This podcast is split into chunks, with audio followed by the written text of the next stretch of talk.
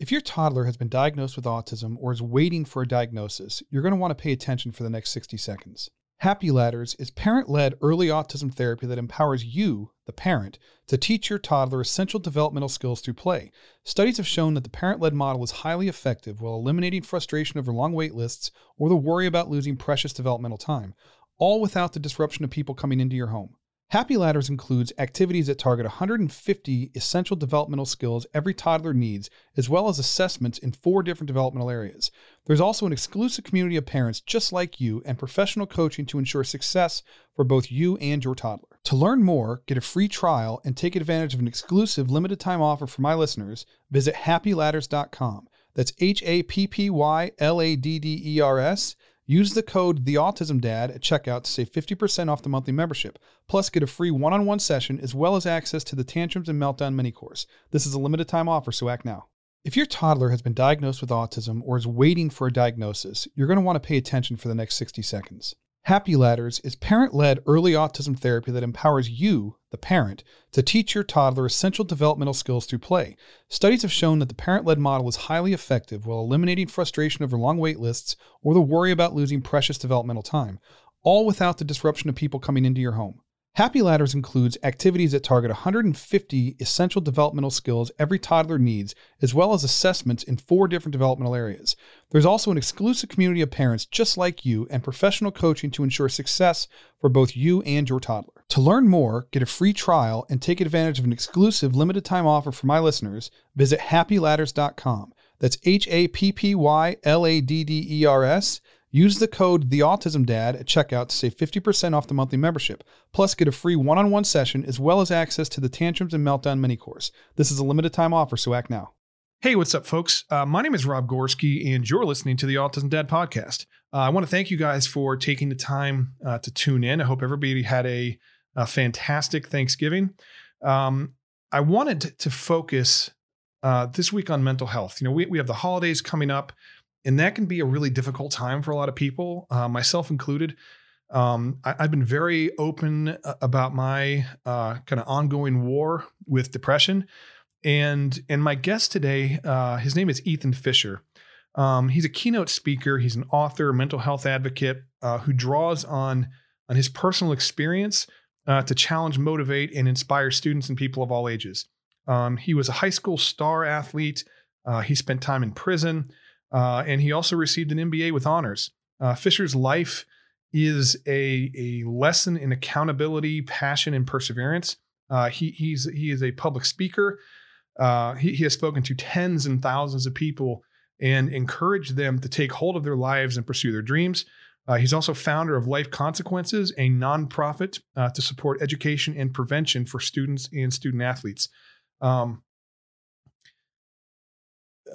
Ethan is a really amazing person. You know, he has taken tragedy and turned it into something that is very positive, and he's helping countless people with what he's doing and sharing his experience so openly and talking to us about addiction and depression and things like that. So, you know, I felt like with the holidays and what a lot of people are going through, maybe this was a good time to speak with him and have him sort of help us to better understand things like depression and mental illness and addiction and how we can help support students or, you know, our kids, family members, loved ones, whoever who might be experiencing their own personal battles with things like depression or addiction, how we can help them and how we can support them. So this is a really great conversation. I really appreciate Ethan coming on the show. Fantastic person. I will play the interview for you in its entirety following the commercial break. So please stay tuned. We'll be right back.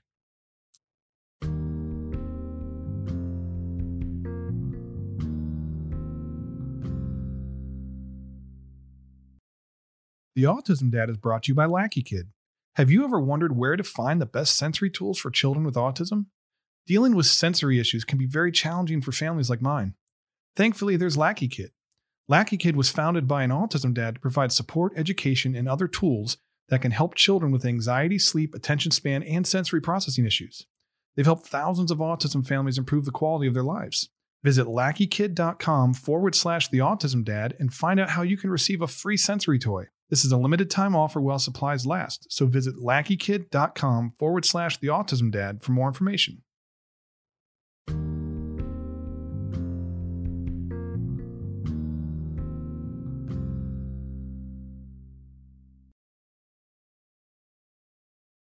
All right, and we're back. I have Ethan Fisher here today. And Ethan, I really appreciate you taking the time to come on the show. I know you're really busy and you're doing a lot of really positive things for the community.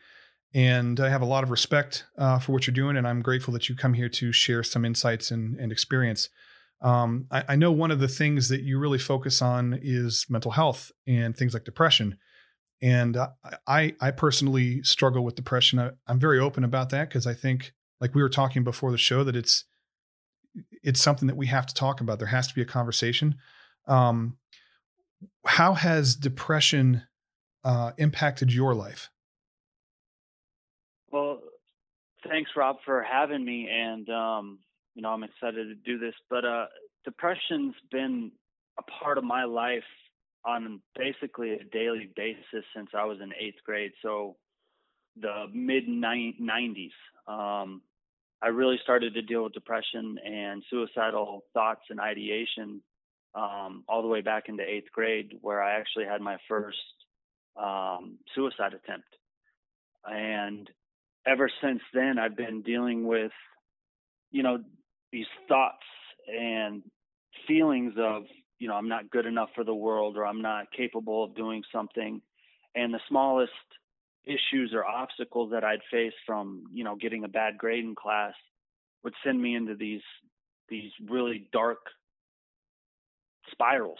And I couldn't find ways to get out. And that's what ended up happening was I started to self-medicate and got heavily into drugs and substances, but it was all masking what was going on internally with the depression. And my biggest goal right now is to bring education and awareness about these issues that are going on schools across the country and across the world.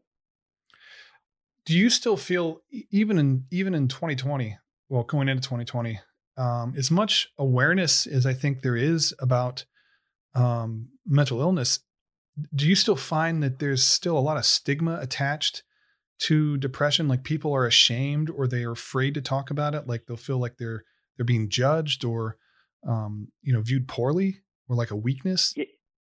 Yeah.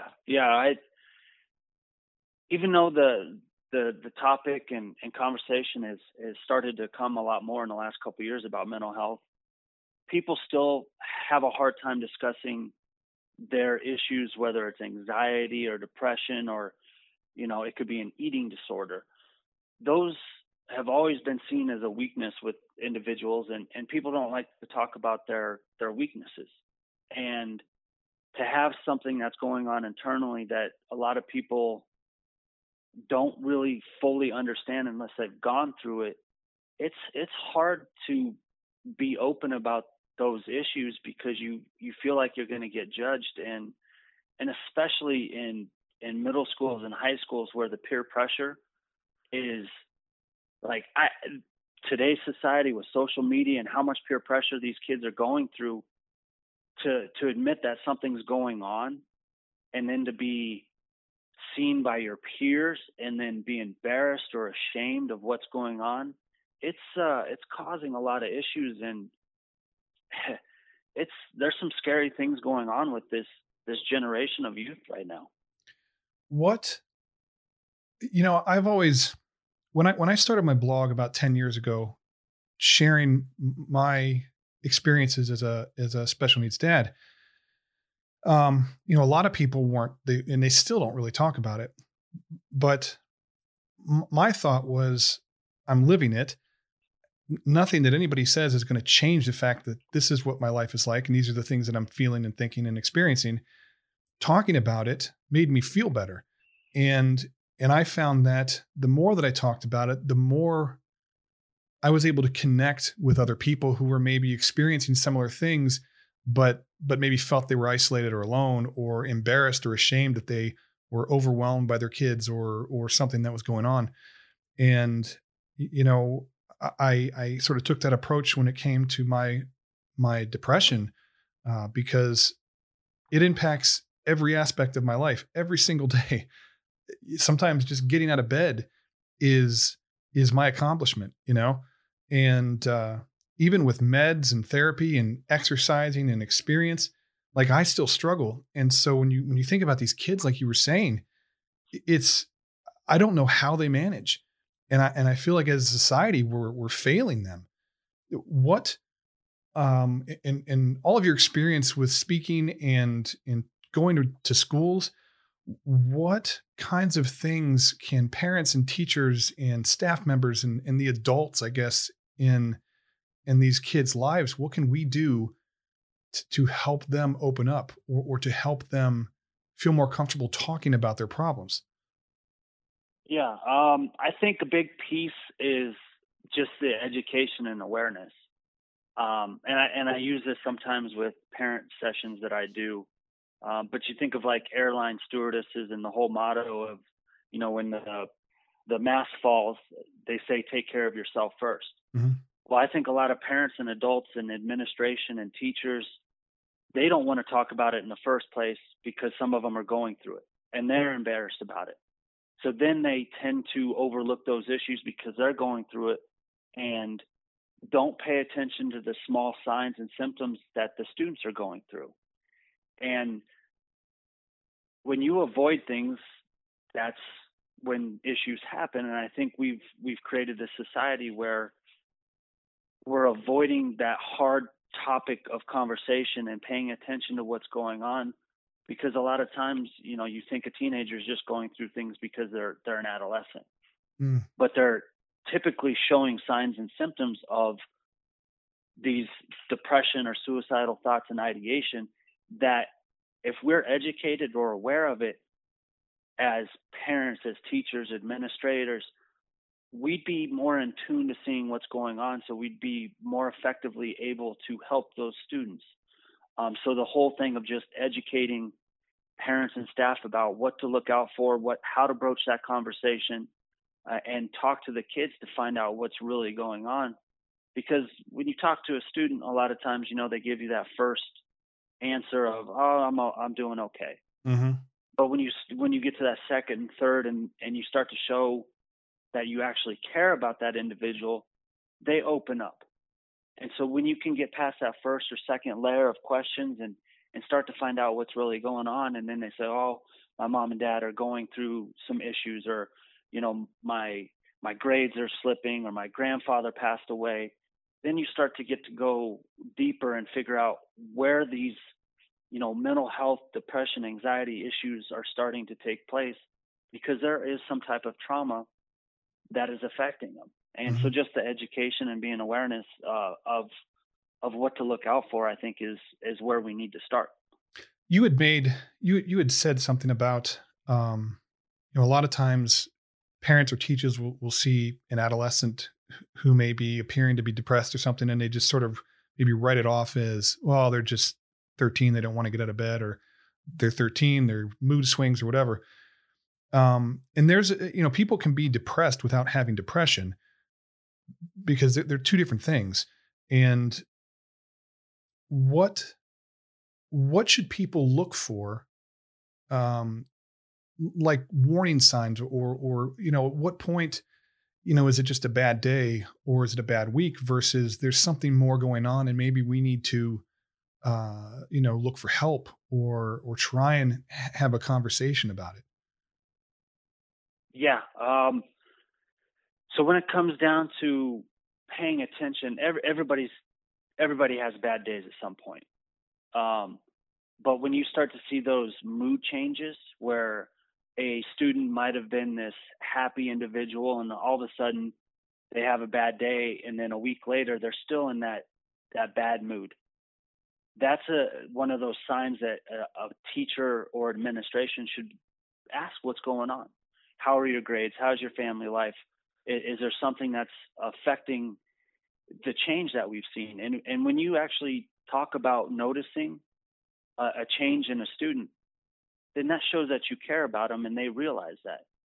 So when you start to see change in social situations, when they're not hanging out with the same types of friends, or they're getting in fights and they're angry or they're sad, and it continually goes, and it's not just a one-day occurrence, those are the signs that we need to pay attention to as individuals who are trying to help these kids.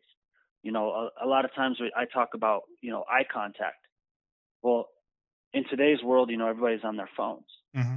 But a lot of students have such a hard time communicating with eye contact. When you can sit down and look a student in the eyes, you can see that they're going through something and they don't know how to talk about it because they feel like they're alone.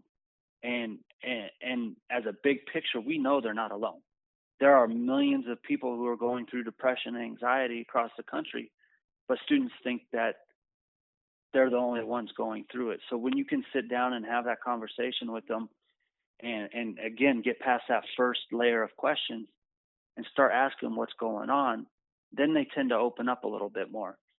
But there's a lot of signs that you can see, you know, drops in grades and mood changes and complete shifts in their personality that aren't typical. But a lot of people tend to think, well, they're just a teenager and they're going through puberty or adolescence. They'll be fine in a couple of weeks, when in reality, there's something bigger going on inside of them. How, I know with my 13-year-old, he's struggling with depression and he's in therapy and started on meds and, you know, doing everything that we can to help him. But one of the things that we really struggle with is getting him to open up. Is there an approach that you have found that can sort of help to break down those walls and parents can maybe get through to their kids or help their kids to feel more comfortable being honest about what they're feeling? Yeah, I have a unique position, you know, because of my job and career as a speaker. I open up and tell all the horrible things that I've experienced and gone through, you know, in front of thousands of people. And when I'm admitting my vulnerability and my faults and these flaws or the issues that I've dealt with depression, I've given them this opportunity to show that I'm a human being and that it's okay to talk about it. Mm-hmm. So they feel comfortable when that happens. Now, I know from my experience of going to schools and talking to teachers, and sometimes teachers don't have the ability to be that open with them because they're in a position of power as a teacher that they can't talk about some of the issues that they went through because it's kind of going against what, you know, the guidelines that teachers have. But again, it is, I think even if you can't talk about what you went through personally as a teacher or administrator, as a kid or a youth or in college, but if you just sit down and have a conversation and try to show these students that you care about them, that wall will slowly break down. And, you know, obviously it'll go quicker with some students, you know, but just sit down and give them, you know, some undivided attention and say, hey, I've noticed some things in your classroom, you know, your grades are slipping, you know, just ask those personal questions. And I truly believe when you do that, eventually that wall will break down and the students will open up a lot more.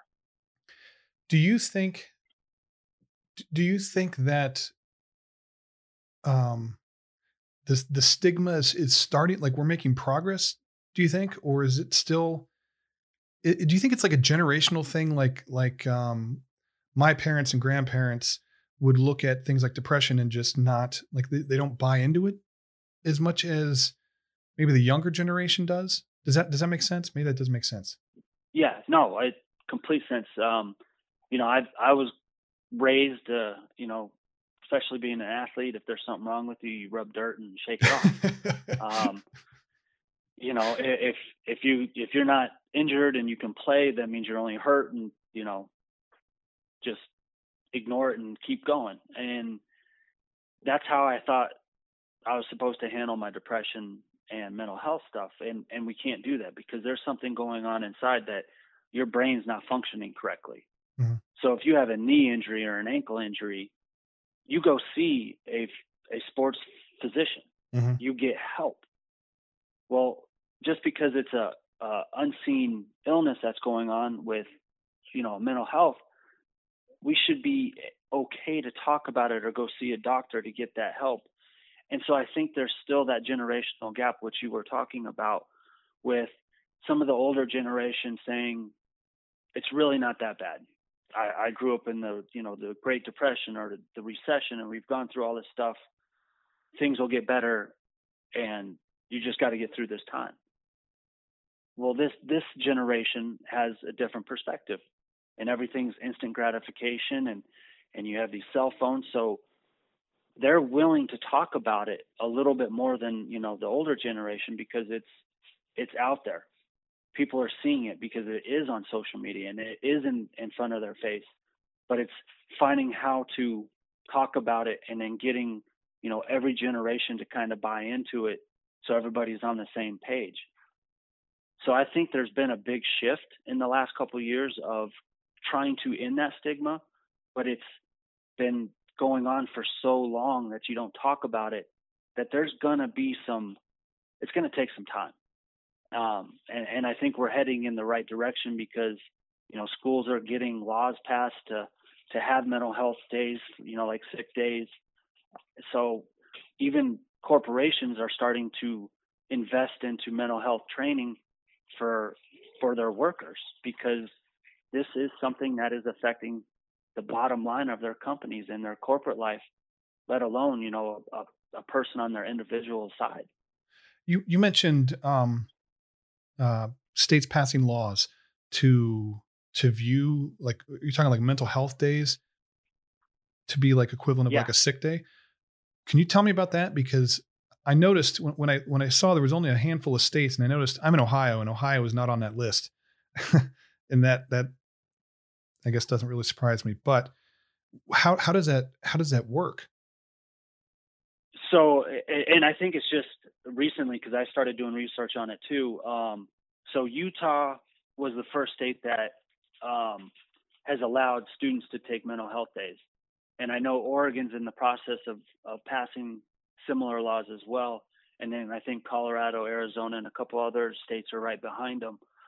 So I think there's now a shift in some of these, obviously in some of these states that are seeing that there's such an issue with their students on their high schools and middle school campuses, that they should be given a couple days if they're so depressed and they can't get out of bed, that they should be able to take some time off from school, because a lot of times going to school and being peer pressured or bullied, those are just going to make that illness or depression even worse.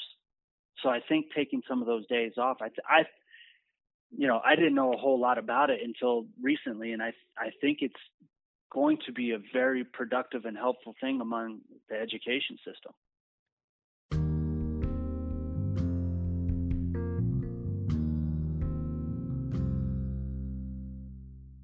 The Autism Dad is brought to you by Mightier. Mightier is an amazing program out of Harvard Medical and Boston Children's that utilizes video games in a wrist-strap heart rate monitor to teach your kids to emotionally self-regulate. So if you are an autism parent like I am, that means fewer meltdowns. Fewer meltdowns means reduced parental stress and improved quality of life for your entire family. I've been using it with my son for over a year. It's absolutely fantastic. The games are fun. They're engaging. He loves it. Doesn't even realize that he's learning while he's doing it. And then he naturally applies it to the rest of his life. It's basically biofeedback for kids. So it does work for any child. But due to the nature of autism, kids on the spectrum tend to have a more difficult time with emotional self-regulation. And so Mightier has a very profound impact on that.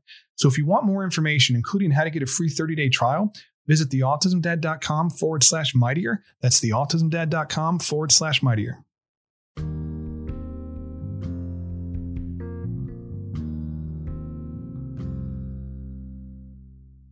For younger kids, you know, like my kids are, well, my oldest is 20, but my youngest two are 11 and 13.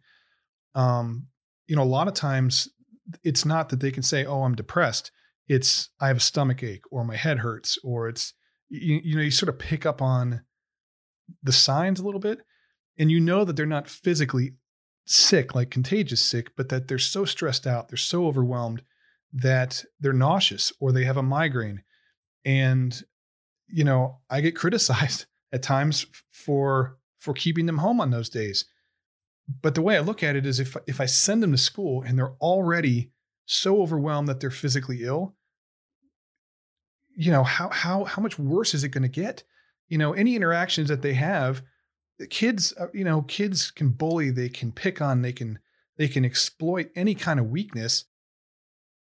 And when you send, you know, a kid to school or force them to go to school when they're emotionally not able to handle it, I mean, it seems like you're setting them up for failure and giving them a day off to sort of regroup and put themselves together and maybe build up some resources so that they can take on the next day. It seems like a logical way to handle it, you know? So I would hope that these laws can kind of bounce from state to state to state, and start to do that, because it really is a major issue. So I completely agree with you that you're setting some of these kids up for failure when they're dealing with something, and you're sending them to school when they don't want to be there. Now, there's also going to be a learning curve with all these laws, you know, because you are going to have some kids who are going to take advantage of it. Yeah, I was going to. And that's just human nature. But to be able to have that opportunity or give students that option of, hey, if you're really dealing with something, you can't go to school, and it's not because you're physically sick, but you don't want to go because you're getting picked on, or you think, you know, that you're going to go to school and it's just going to make you that much more sad because you're going through something. They should be given whatever state comes up with it, you know, 3-5 days a semester, however they end up, you know, individually doing it. Like sick days at work. Yeah, exactly. And these kids are put under so much pressure, you know, not just from, okay, you got to go to school and get your grades and perform academically, but dealing with the whole stressors of finding friends and learning about, you know, societal norms, and now you throw in, you know, the social media aspect. They're going through some of these things that we can't relate to as kids when we were growing up. And, you know, the older you get, obviously you have more tools in your toolbox to deal with things. And, you know, I meditate or work out. You know, when you're 13, 14 years old, you don't understand that there's options out there that can help you. You just are living in that moment and think everything is coming down on you, that there's no hope for the future. Well, when you go to bed and you wake up the next day, then you realize, oh, I'm alive and things are good. Then you go to the next day. They don't think about that in that time. And that's what that mental health sick day would be. Go home and rejuvenate and, you know, spend time with your family or your pets or your dogs, and then, you know, go back to school the next day and feel like you can actually, you know, be a part of it. It's almost like giving you an opportunity to sort of get centered again and kind of find your footing. People don't understand, like, unless you are living with depression, I mean, it makes everything so much harder. I can't think of any life or any part of my life that's not impacted in a negative way. Even when we were sitting here talking and I had the question in my head that I was going to ask you, I'm more forgetful. When I'm really struggling, I have a hard time remembering. I have a hard time with motivation. I get really down on myself, and I'll even, like, you stop taking care of yourself. I mean, there it's a serious problem. And one of my pet peeves is when someone will tell you, well, you just need to will yourself out of it, or you just need to get over it. You can't just will yourself out of depression. I mean, that's just not how it works. It's frustrating that there is still such a lack of understanding in society about a chemical imbalance in your brain. You can't fix that, you know, without treatment and without help. And I guess that sort of led me to my next question that I did remember. If you know, one of the things that I always try to do is whenever I talk about my depression on my blog, I always try and provide people with a place to go, or like, if you're struggling, please reach out to this place or ask for help. So if there's people out there listening and maybe they're struggling, or maybe someone in their life is struggling, how, you know, what is the best way for them to go about either getting help for themselves or getting help for that somebody else? Yeah. So I have a unique partnership with BetterHelp, and they're the world's largest online counseling platform. They have over 4,500 certified therapists from across the globe. There's another company out there called Talkspace. And these two companies are in the forefront of providing therapy and therapists for any user from their phone. So you can set up a text, you can set up a Skype, you can set up a phone call, so you have access to a therapist 24/7.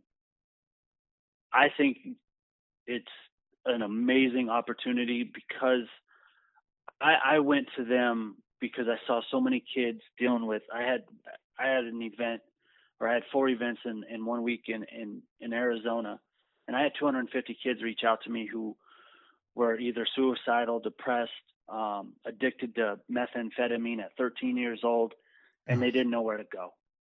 And they had one school counselor for the entire school district.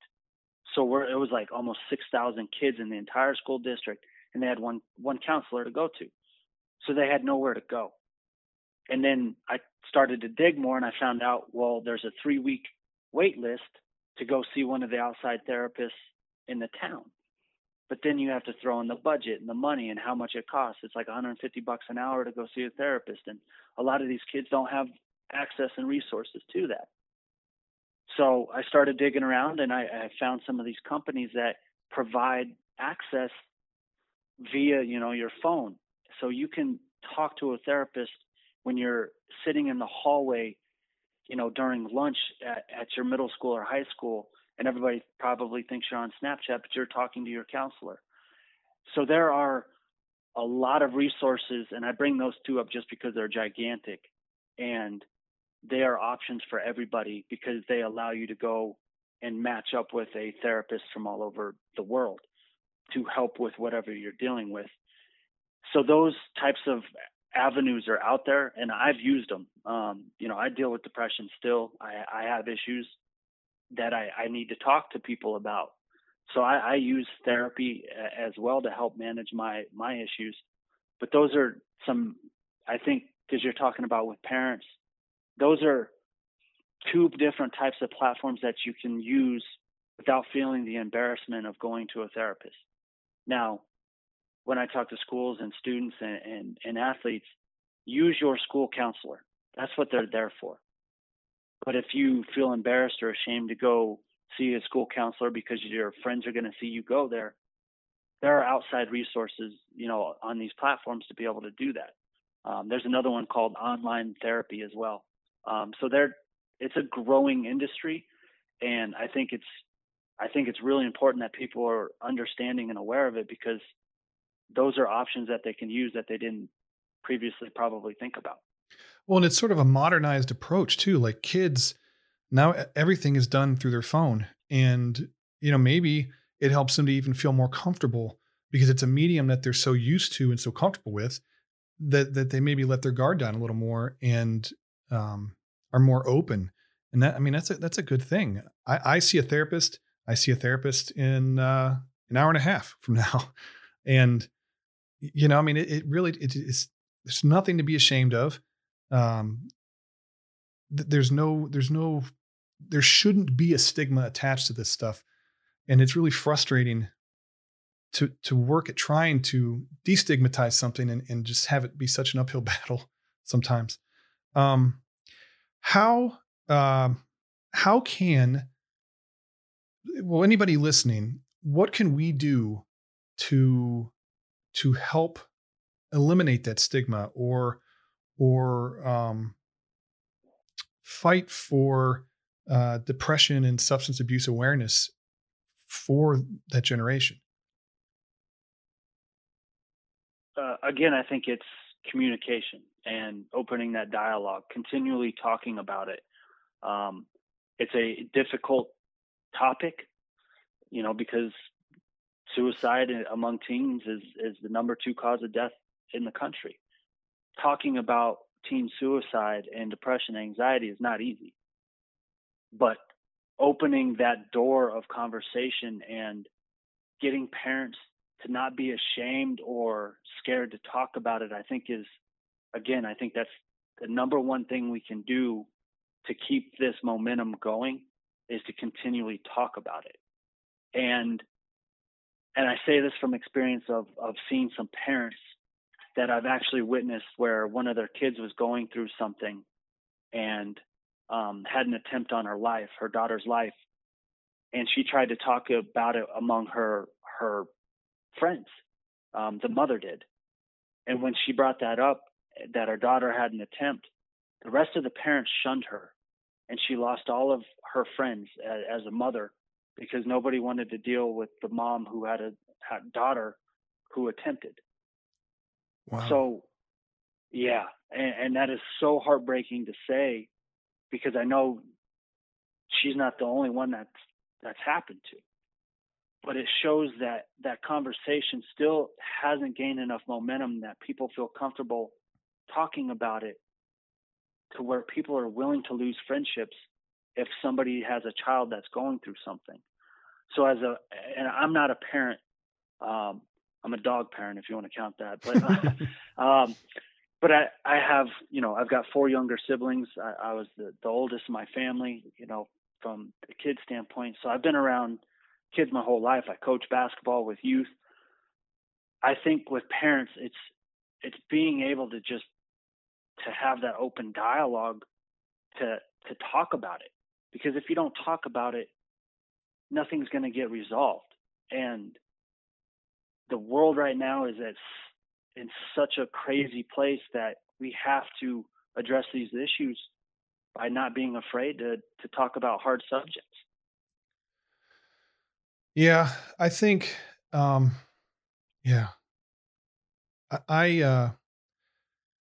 I talk about depression, with my readers or whoever, I have to think about it a certain way. Otherwise I get really hard on myself. I think of depression as an ongoing war, because it's never going to go away completely. It's going to be something that I'm going to be battling with, barring some kind of medical breakthrough, for the rest of my life. And and there's battles that I win, there's battles that I lose. And if when I lose a battle, I used to get really down on myself. Like you know what it's like to be depressed and have something happen where you're just like, oh, I'm never going to be better, or I'm going to, you know, whatever.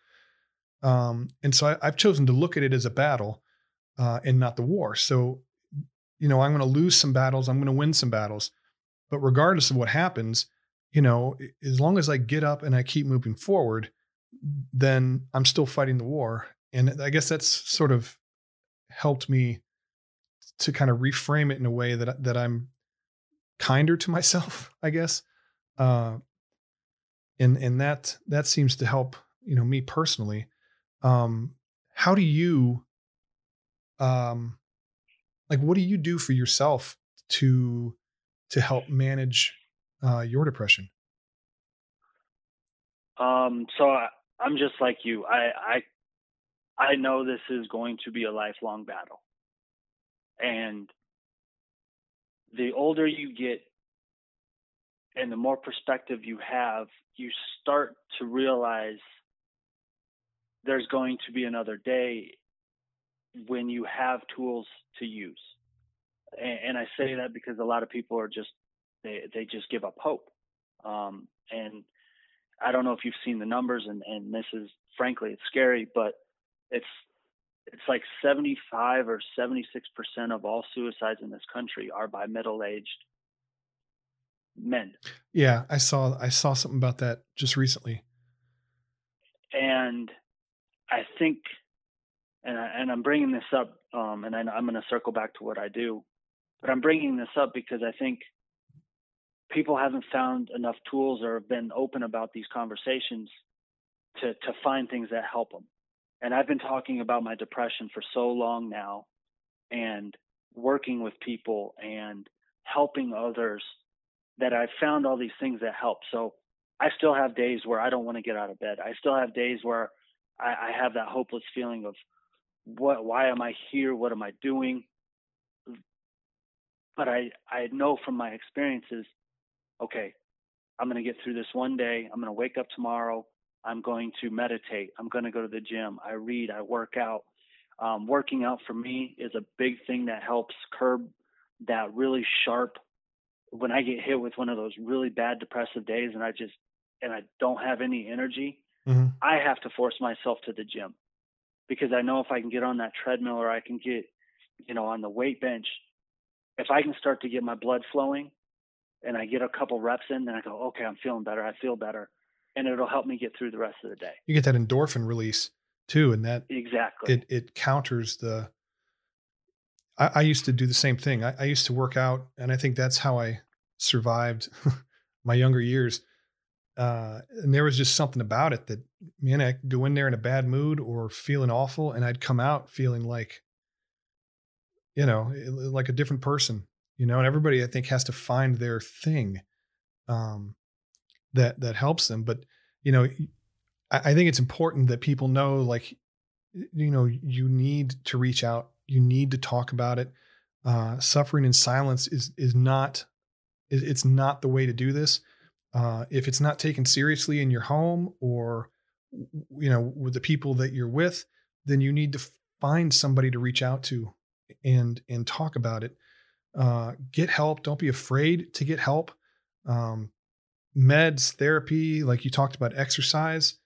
Those are all really positive things.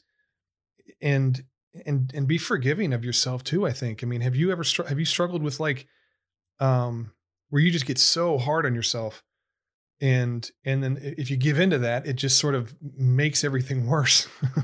you really have to frame things.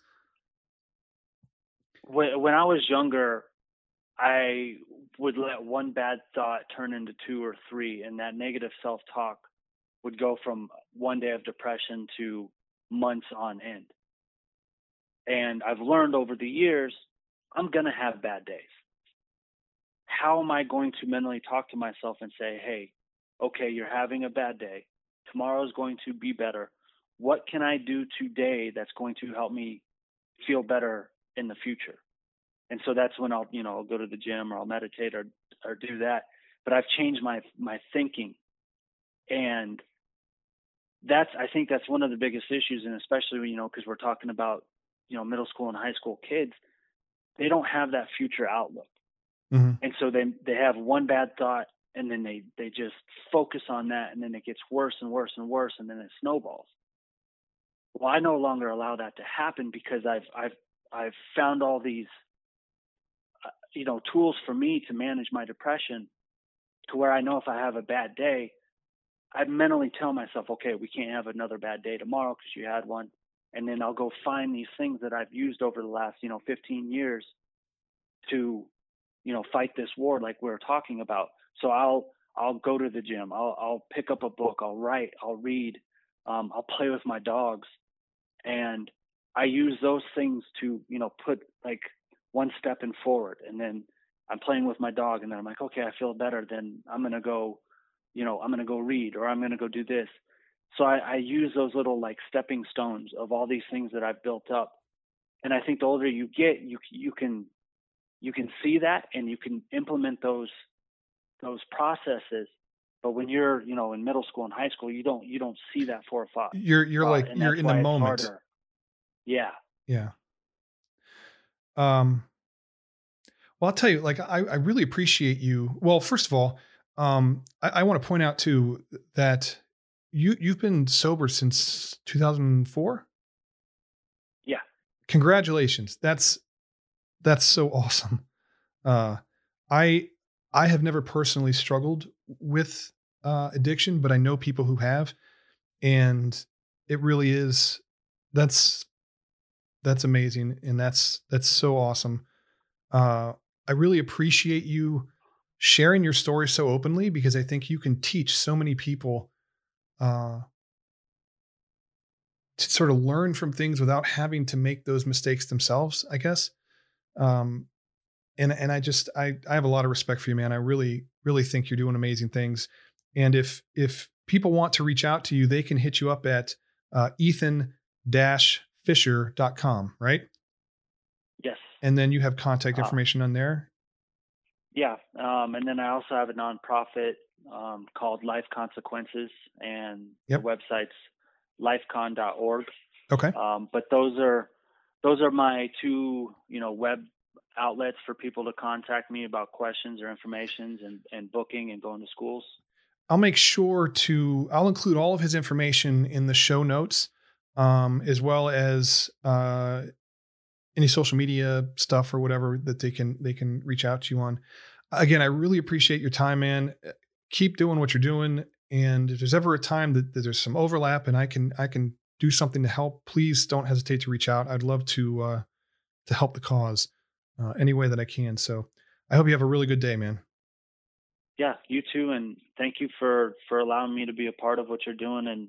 And, I started researching and going through all your stuff, and I want to applaud you as well, because you're going through a life situation, having three sons on the spectrum, that can't be easy. And what you're doing and bringing awareness and also giving your sons, a life to live for is it's pretty amazing. So I really appreciate keep that in mind. When you're going through those hard times, I'm sure that's one of your thoughts is, you've got three boys that are looking up to you that probably love you more than you understand. And that should always be in the back of your mind when you're going through one of those bad days of, man, I've got three awesome boys. I'm doing pretty good. So they're still breathing. I got to be doing something right. You got to be doing something right, because boys are not easy. No. That's right. So I applaud you, and you're doing some awesome things, Rob. And I appreciate you allowing me to be a part of it. And I hope I was able to provide some information that'll help your listeners and audience. And if they ever have questions or comments, they can always reach out to me and you as well. Thank you very, very much. The pleasure was mine. This is such an important thing. So if there's ever a time when you want to collaborate on something like this again, we'll set that up and try and get as much information out as we can. So I hope you have a really good week. Yeah, you too. Thank you. All right. Take care, man. We'll see you. All right. Bye. Bye.